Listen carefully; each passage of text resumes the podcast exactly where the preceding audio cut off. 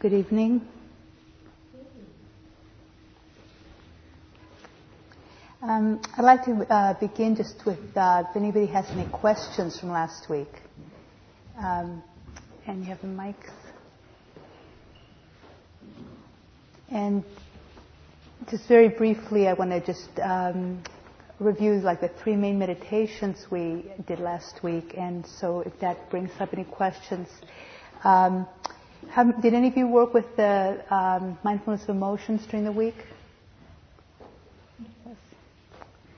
Um, basically, mindfulness of emotions is uh, labeling uh, or emotions moment by moment.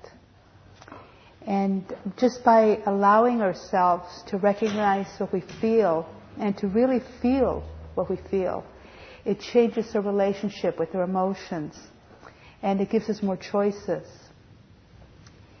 This is something we can practice any time. Have any of you found that just by doing the meditation you started noticing your emotions a little bit more during the week? And it can be integrated into re- your regular mindfulness practice, but um, if it's if you find that you're the kind of person that has trouble figuring out what you're feeling or you get overly stuck in your emotions, it's a really great practice to do it separately, to just spend a little time separately working with that. Um, the second meditation we did was uh, the free-floating and the discomfort or pain. And the way we did that meditation was, did anybody do that on their own? Was it hard to... Okay. So the, the, it's a little bit hard to remember sometimes. You do it once and then it's it's hard to um, recall. But uh, so what we do in that is we focus on an area of discomfort, wherever the mind lands. And we stay there. We try to really penetrate it for a few moments. And then we move on to another area of discomfort.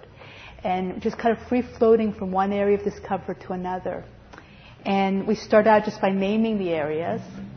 So if it's your uh, low back, you might say low back. If it's your abdomen next, you say abdomen.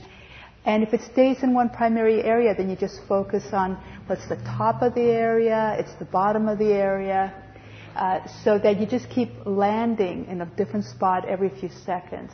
What that does is it um, lets you be with your pain or discomfort in little bite-sized pieces that you can manage. And not for very long at a time, but lets you really be there with it. Um, the third practice we did was local intensity and global spread.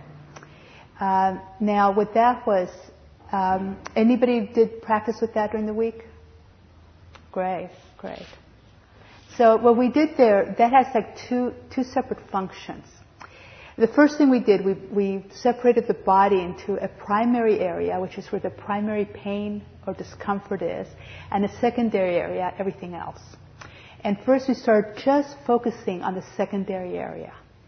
Now, that's a really wonderful thing to do because sometimes when you have chronic pain, you fixate on it.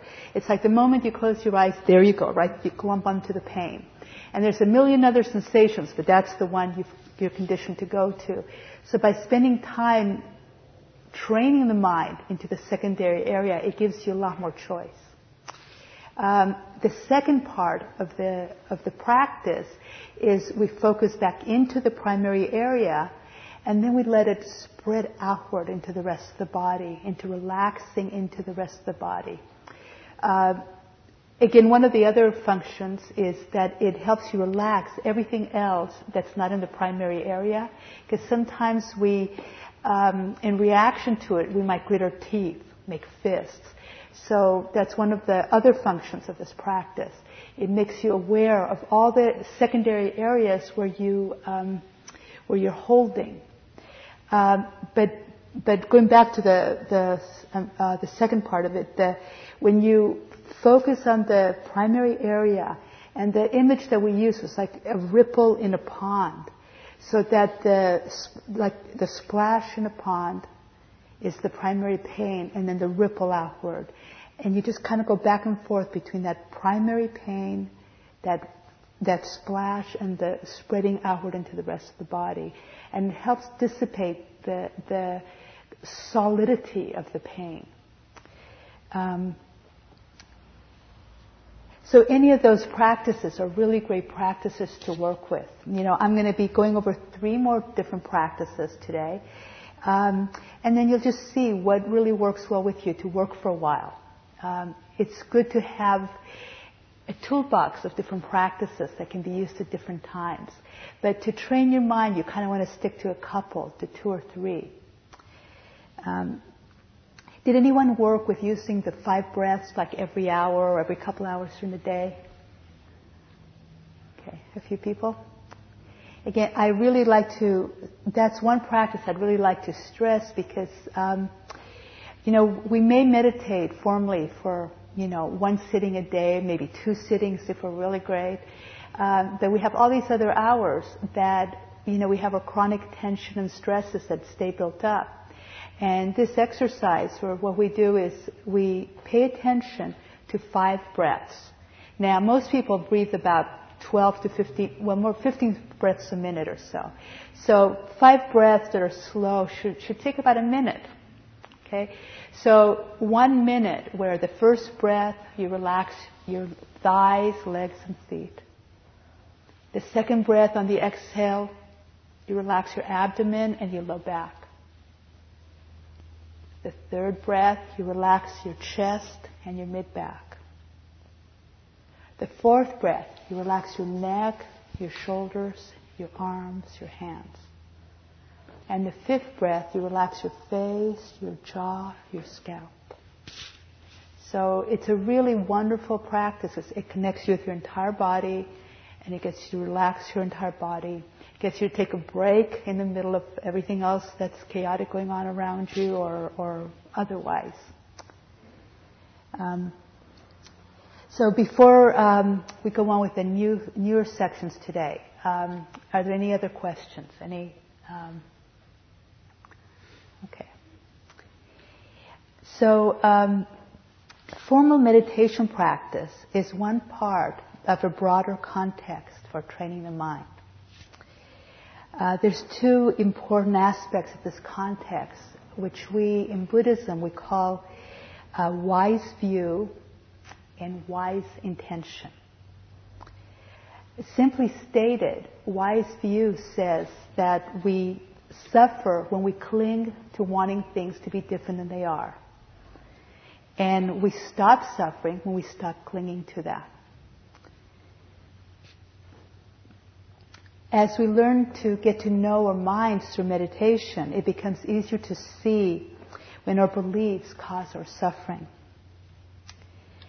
An example for me that was very important for me was realizing that I believed that I needed to be out of pain to be happy.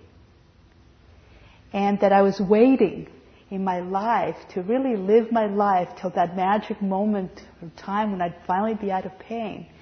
And that there was like this feeling in me that, and then I'd be happy. You know, this, this, this, uh, and that was kind of like an unconscious thing that ran me. And that kept me from ever really being able to be happy, because there's always underneath, a, you know, belief there. These beliefs are not conscious usually. They're kind of, you know, we have some of them that are easy to, to grab, but a lot of them are, go a lot deeper. And as we meditate, we start being able to see those. As we develop our skills in meditation, we begin to see those deeper beliefs. But looking for them, just just as we see ourselves being unhappy for a while, you know, are we holding some false belief? Anytime you're unhappy, what are you are you believing something that really might not be true? Um, many people, especially with chronic pain, um, unresolved pain, often have to deal with a very difficult healthcare system, uh, where the doctors may not know what's wrong, where they might not care. The health system is difficult, to say the least. And um, we may not be believed. There's a lot of conflict in that, in that system. And we can get really frustrated and angry. And it's not that our perception of the healthcare system is incorrect. It might be totally correct. But or anger and frustration around it, sometimes it's based on the belief that we need that system to be okay for us to be happy. So when things aren't going our way, you know, we believe it's okay, it, oh, okay, it's not going our way, then we're supposed to be unhappy. And it's only if things were going our way, then we could be happy. Um,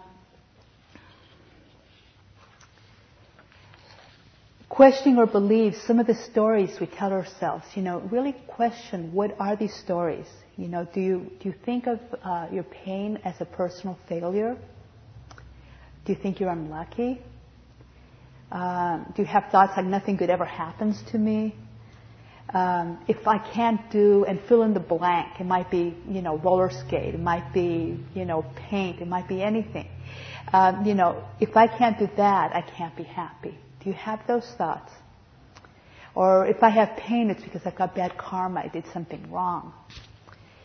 So those, those beliefs run our lives. They run the way we respond to things. There was a study that um, concluded that ninety-five percent of the thoughts you've had today, you had yesterday. So we've got a lot of deep mental habits. And we're addicted to thinking. Um, but how much of our thinking is made up of unhelpful beliefs, judgments, anxieties, worries, dislikes? Um, you know, how much of your thinking, if you actually had to listen to somebody tell you all those things, would you want to hear? Acceptance doesn't mean we don't change what we can change. In fact, when you accept what's going on in the moment, it frees our energy from the constant struggle with, you know, not liking what's happening, so we can actually do something about it. As um, Yogi Bruce says, um, when you argue with reality, you lose. So the next part um, that I'd like to mention is wise intention. And this is like our meditations are going to work a little bit closer to this. Um, There's three primary aspects of intention that we can focus on and actively practice with and train the mind. They're goodwill, or metta, harmlessness, and letting go, or uh, renunciation. And some people wonder, you know, what's the difference between goodwill and harmlessness? Anybody have a sense of the difference between the two?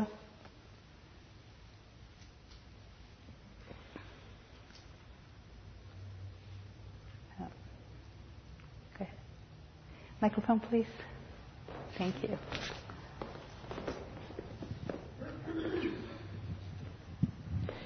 Um, goodwill sounds to be more of an active process, and harmlessness more of a um, just feels more passive, n- not doing something mm-hmm. to harm another. Yeah, thank you. Um, it's not that they're so different. You know, the end result is kind of the same. But it's the way we approach it. You know, in harmlessness, we stop doing things. In goodwill, we do things.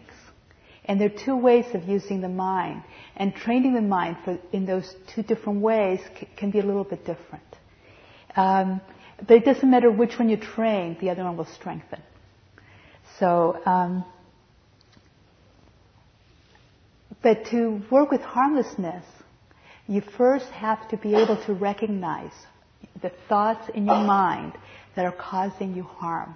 Now, we're, we're not, tonight we're talking about harm, you know, har- being harmless to yourself.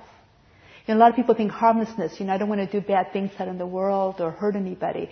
But we're really talking about how much harm we cause ourselves. And so, to work with, how do we cause ourselves harm? With the thoughts we have. And and to stop those harmful thoughts, we have to see them. And to see them, we have to give our minds attention. We have to take the time. We won't notice them in the middle of the chaos of running from one thing to another. We have to give ourselves the time to see any of the thoughts where we're harming ourselves. An example, a thought that you might not even think twice about. You might think, you know, let's say you tripped, you know, uh, in front of a bunch of people. You go, oh, I'm a klutz for you know, I'm just such a klutz for having fallen. I can't believe, you know. And, and not realizing that that thought actually harms you. That it's actually reinforcing uh, negative feelings towards yourself. Um, goodwill. Now, working with goodwill or metta um, or loving kindness is another word for it, is having a friendly attitude towards ourselves, towards our pain, and towards our situation. Um, pay attention during the day.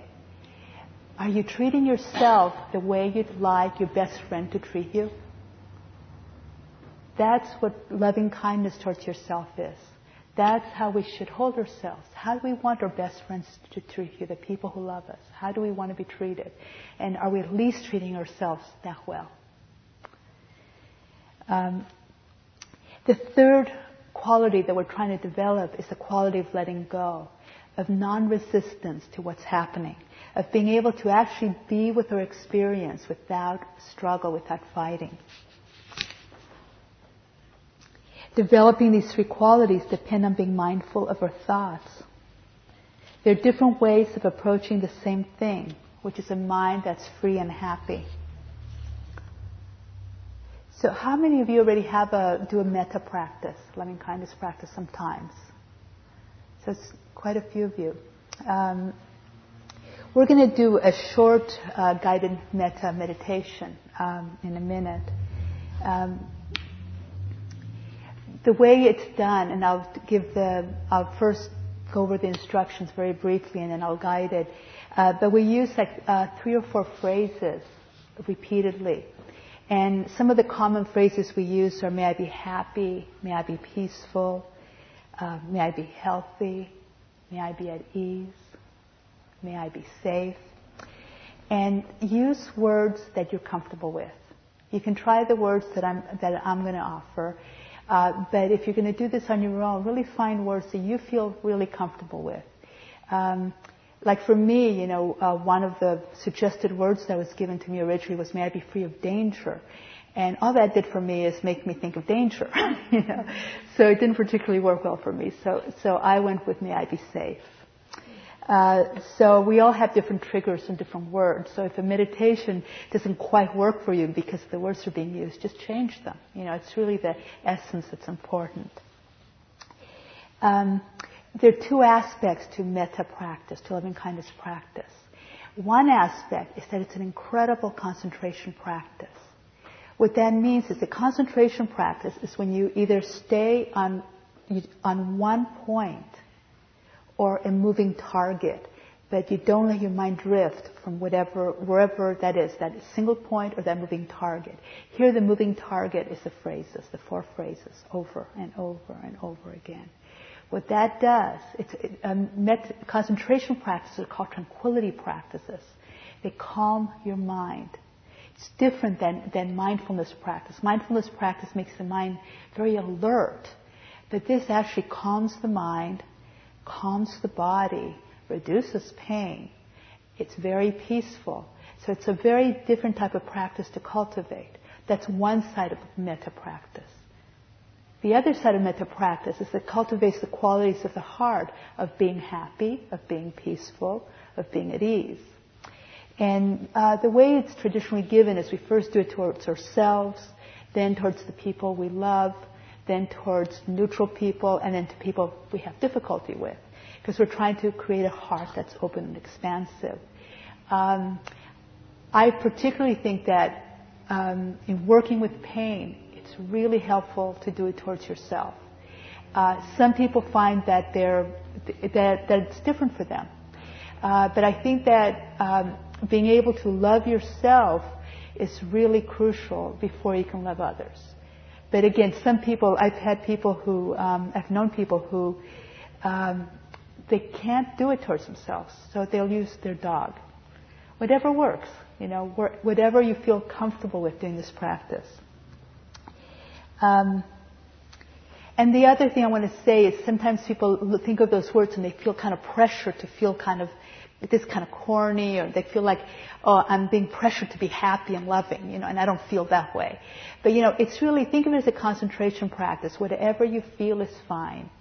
And, you know, you want to be happy. You know, whether you feel an upwelling of love or not, that's still what you want. So, so it is, you want to be happy and you want to be peaceful, right? You know, so it doesn't have to have this this huge emotional reaction. It's just a direction that we're we're sending the mind. Um, but if you do feel an upwelling of warmth, encourage that.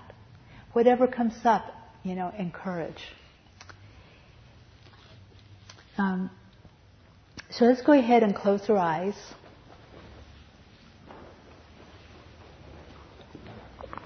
It's very important when you do this practice that you're really comfortable. This is not the time to try a new position to see if you can strengthen your back. This is the time to really be comfortable and at ease. Take a couple of deep breaths with slow, long, complete exhalations.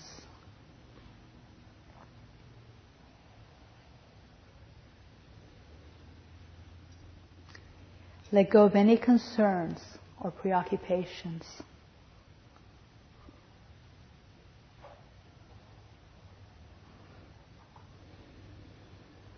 Feel or imagine the breath moving through the center of your chest, in the area of your heart.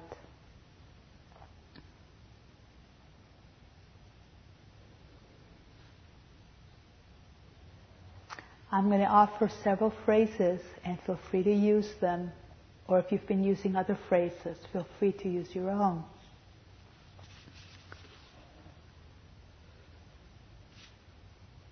Repeat them slowly and steadily. May I be happy.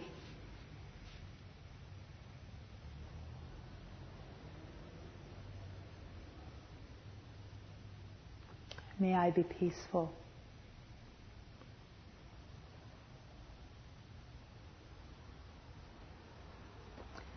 May I be well.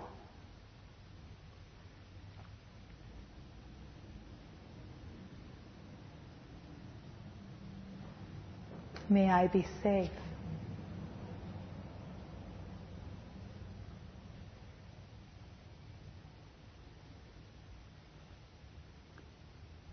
May I be at ease.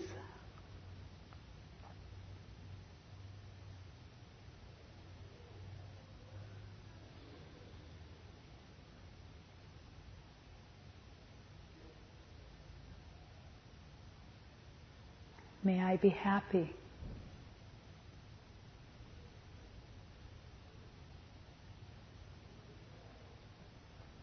May I be peaceful.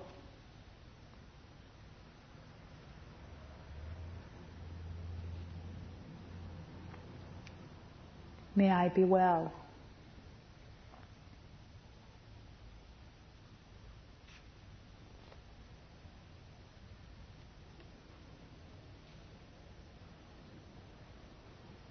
May I be safe.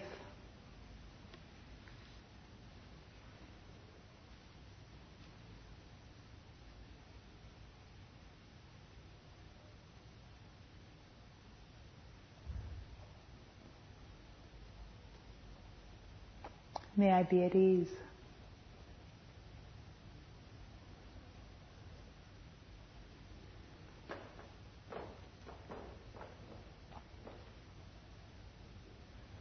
May I be happy.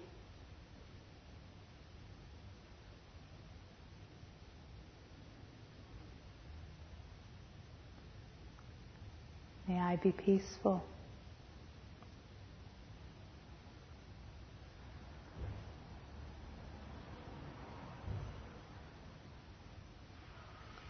May I be well.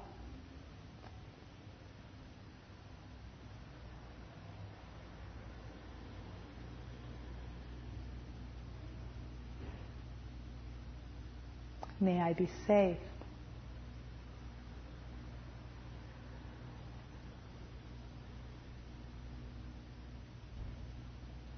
May I be at ease.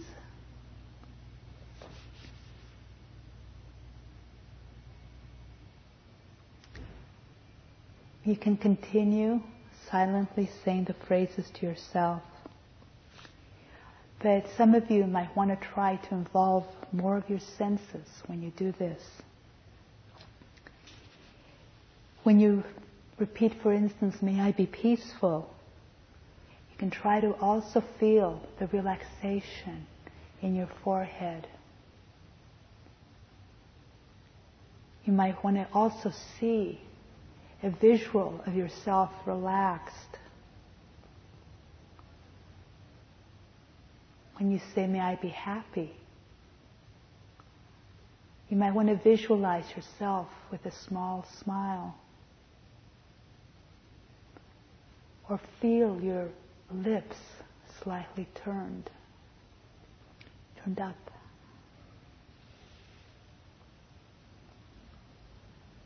When you say, may I be at ease, you might want to sense your whole body in a relaxed state. You can just visualize yourself relaxed and at ease.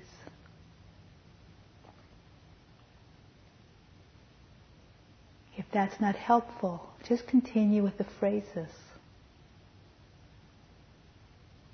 May I be happy.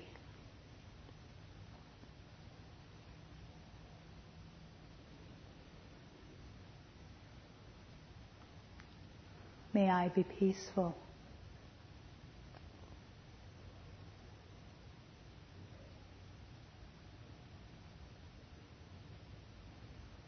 May I be well.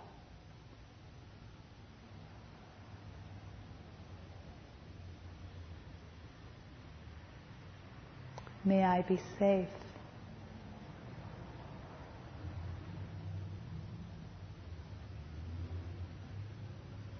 May I be at ease.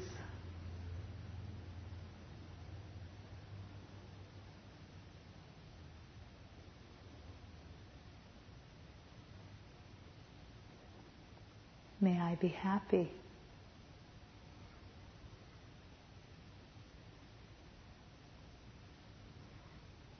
May I be peaceful.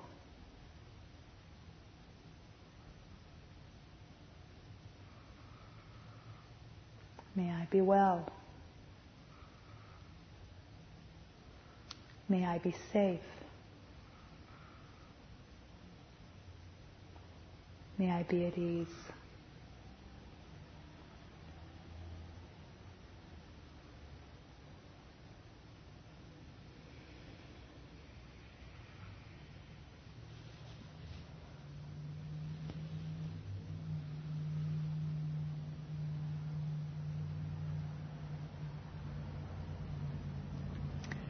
In a moment, I'll ring the bell.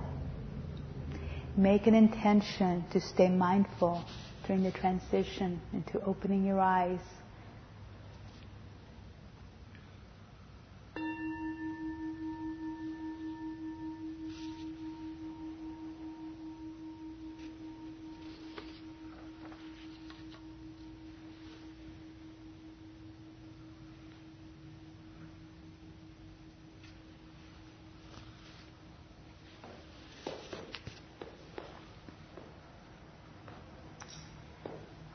Does anyone have any questions about the metta practice or about incorporating the additional senses into with the phrases?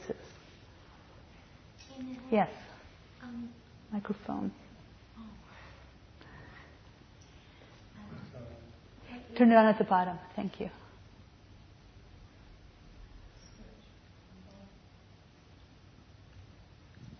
Forgive me.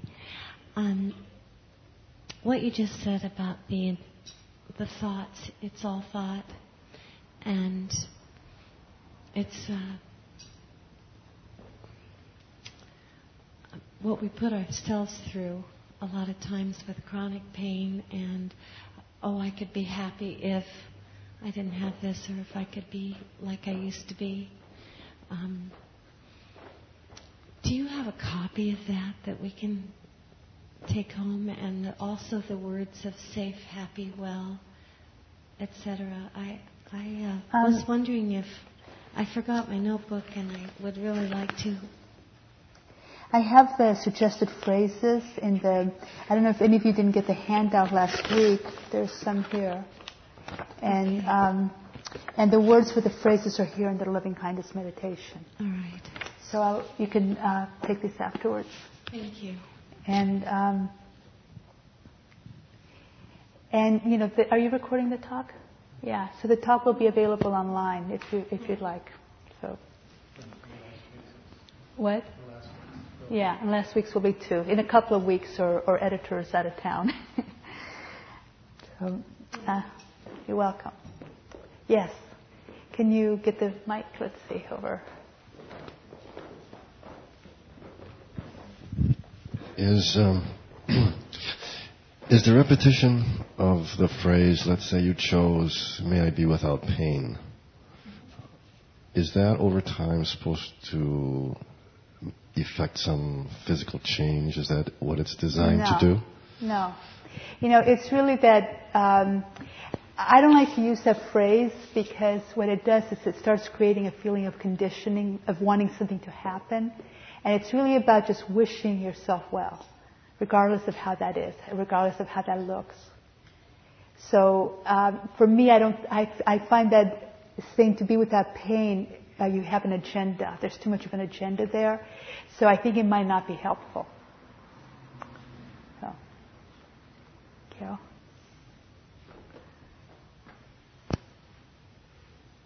I often wondered why, um, why don't you say, I am happy, I am peaceful, I am healthy? Why is it, may I be? Um, it's not an affirmation. Um, what we're doing in metta practice is we're, um, you know, we're creating a friendly attitude towards ourselves. So it's what we wish for ourselves, and so it's a it's an act of uh, it's an act of of, um, of kindness towards ourselves. And one of the interesting things that it does when we do that, it creates a little bit more of the observer. You know, this is not something that's, uh, you know, for instance. Um, One of the things that happens to us when we're meditating is we often create an observer that watches, that sees what's happening. And that creates a lot of spaciousness in our minds.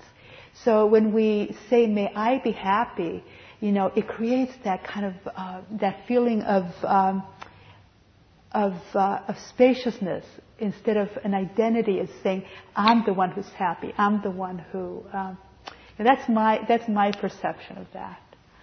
So. Any other questions?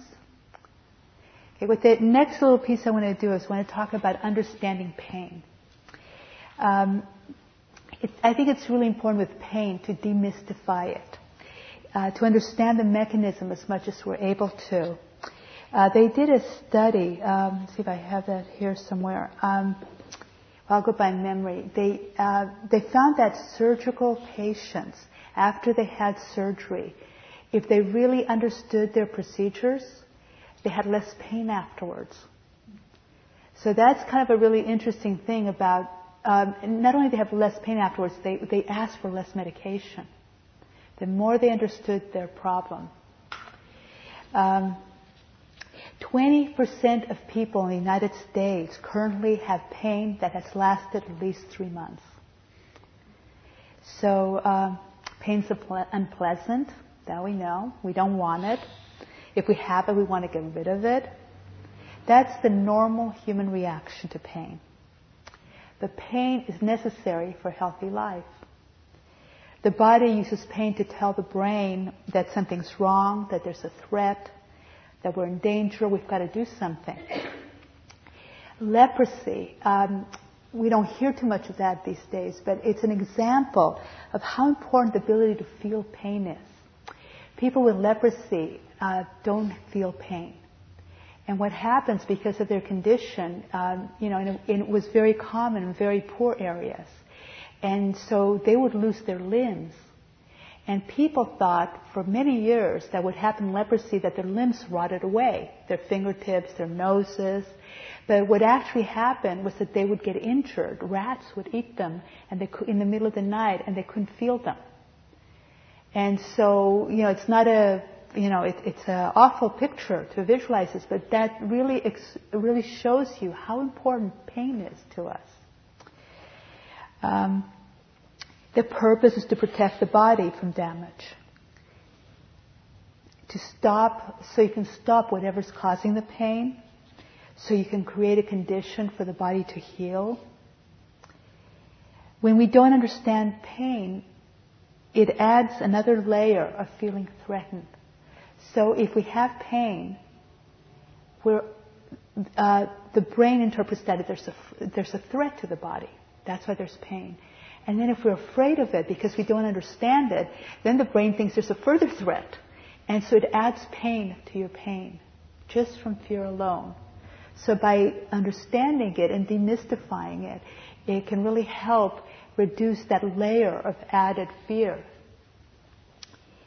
Um, a natural reaction to injury is not to move. That's what happens in, a, in an acute injury. When we have chronic pain, that's often one of the worst things we can do.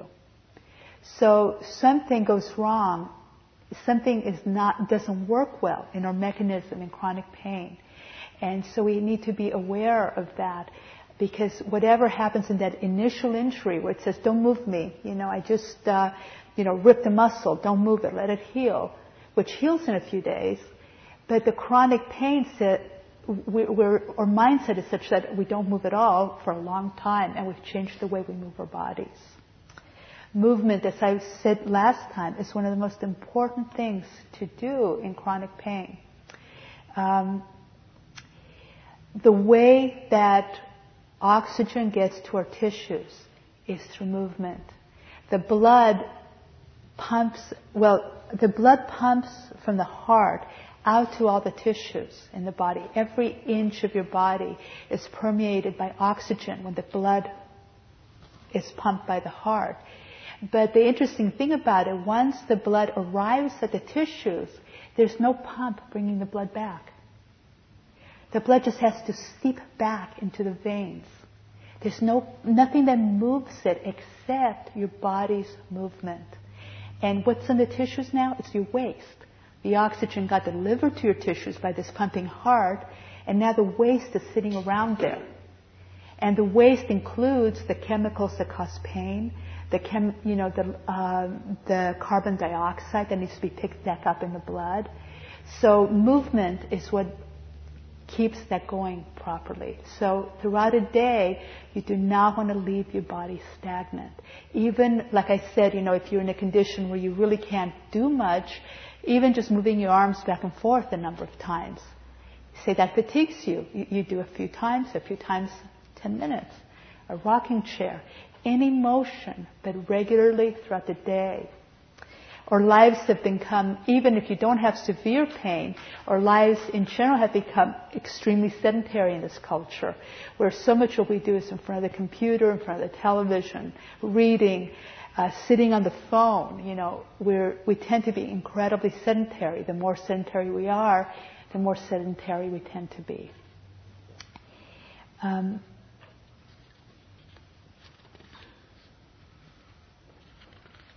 Another interesting thing about pain is that the amount of pain we experience does not necessarily correlate to how much injury or damage you have to the tissue.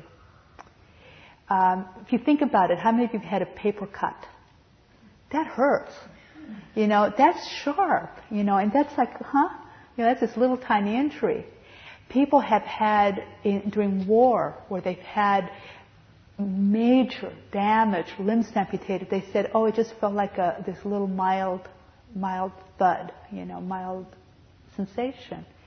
Uh, so the severity of damage and the amount of pain we have are not necessarily related. So sometimes, because we have a lot of pain, we tend to think there's a lot more damage than there is. Uh, it doesn't mean that we're making it up, but it's just the nature of pain. Pain is not necessarily logical and consistent on a, you know, a little damage causes a little pain, a big damage causes a lot of pain. It just doesn't work that way. Um, what happens in chronic pain is that the pain system keeps telling us that there's danger. And it's unnecessary and unhelpful, but that's what it does. And um, a lot of people, I don't know if you've heard of phantom pain, people who've had limbs amputated, you know, they can still feel their fingers and it hurts, their hands hurt, you know. So, you know, and that's just the brain still thinks it's there. Um, another important factor in understanding pain is our perception of pain. They did this study with uh, college students where they took half the group and they gave them a heavy backpack, and the other half of the group didn't have any weight. They're just, uh, you know, just relaxed. And they had them look at a steep hill, and they said, "Okay, please estimate how steep is it? How many degrees?" The group that was wearing the backpacks estimated much higher steepness than the other group.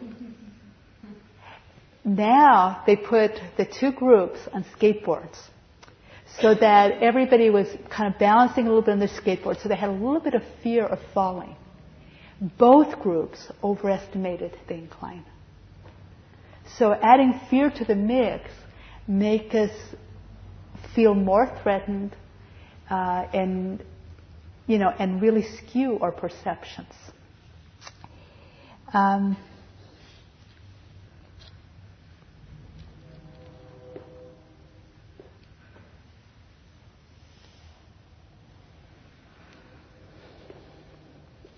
Another thing to, to realize is that there's genetic differences in our ability to feel pain. Just as there's some, there's actually people who are born that have no pain sensitivity whatsoever. There's, there's a, there's I think two diseases I know of where people are born without the ability to feel pain, and those people have usually very short life, lifespans. But there's a whole mix. You know, just like we may be tall or short or have blue eyes or brown eyes, you know, we we are born with different levels of sensitivity to pain. We're not all the same. And also, um, developmental differences affect how much pain we feel. For instance, they found that babies, um, that, that people who, when they were babies, they had perinatal pain, where they were either had trauma or um, had surgery when they're, you know, and, and they used to believe that babies didn't feel pain, so they used to not really take care of that. And um, so they found that those babies, when they grow up, are more sensitive to pain. So those are things you can't do anything about. You know, you're, you're might have a higher predisposition to pain than other people, and um, and you, but it doesn't make it any less workable. But it's just sometimes it's hard to understand, you know, well, why, why is, you know, why is it bothering me so much, you know? So it's important to know that these are differences between us and that they can occur. Um, if we are happy and relaxed, we all feel less pain. Another interesting factor of perception is placebos. Um, placebos, which are basically sham pills, they work in reducing pain forty percent of the time. That's a lot. That's a lot. Now, a lot of people think, oh, God, that's, you know, we, we've somehow been duped by a placebo, you know, and they sort of feel kind of foolish by it.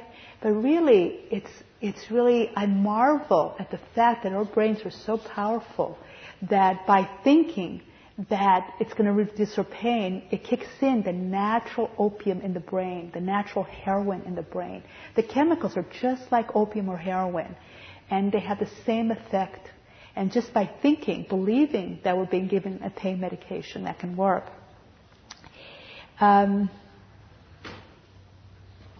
they found the shape of the tablet affects how well it works on us. Uh, they found that uh, transparent capsules with colored beads work better than white ones. And white ones, uh, white capsules work better than tablets. So our perceptions uh, has some very interesting effects. Uh, the context of pain is significant. Uh, for instance, let's say you injure your finger, just not a major injury. But if you're a violinist, it's going to be very different than if you're a dancer.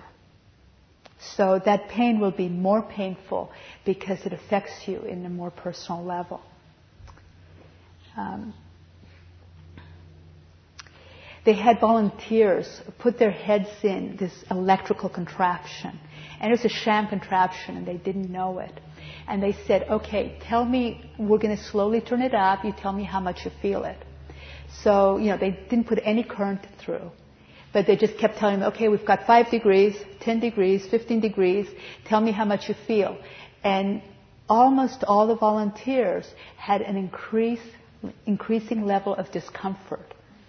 And there was nothing going on. Um,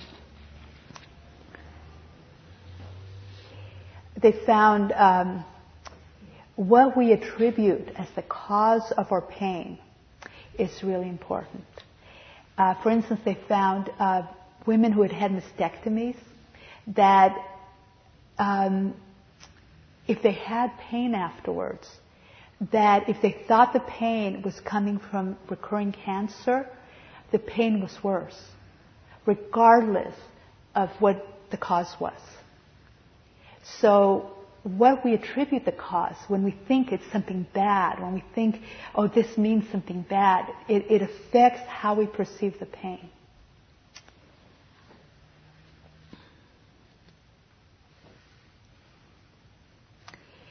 Um, they've been able to, with meditation, you know, they've, they've measured people, and they found that if people want to, they can make their hand warmer just by thinking of it. And they can get their hand to be warm, which is a really nice thing if you've got cold hands, you know. And it's actually, it's a technique that's used for getting rid of headaches. You know, you bring the blood away from the head, you know, warming the hands. Uh, it's used in biofeedback a lot. Uh, but in the same way, the opposite can happen. If you have an injury that, that you had a lot of trauma around, just by thinking about moving the injured area, they've shown you can increase the swelling to the area. So our thoughts are very powerful. So that's the introduction I wanted to do for this next section, mindfulness of thoughts. Um, we're going to use um, Shinzen Young's uh, analogy of divide and conquer by breaking down thinking into three different aspects.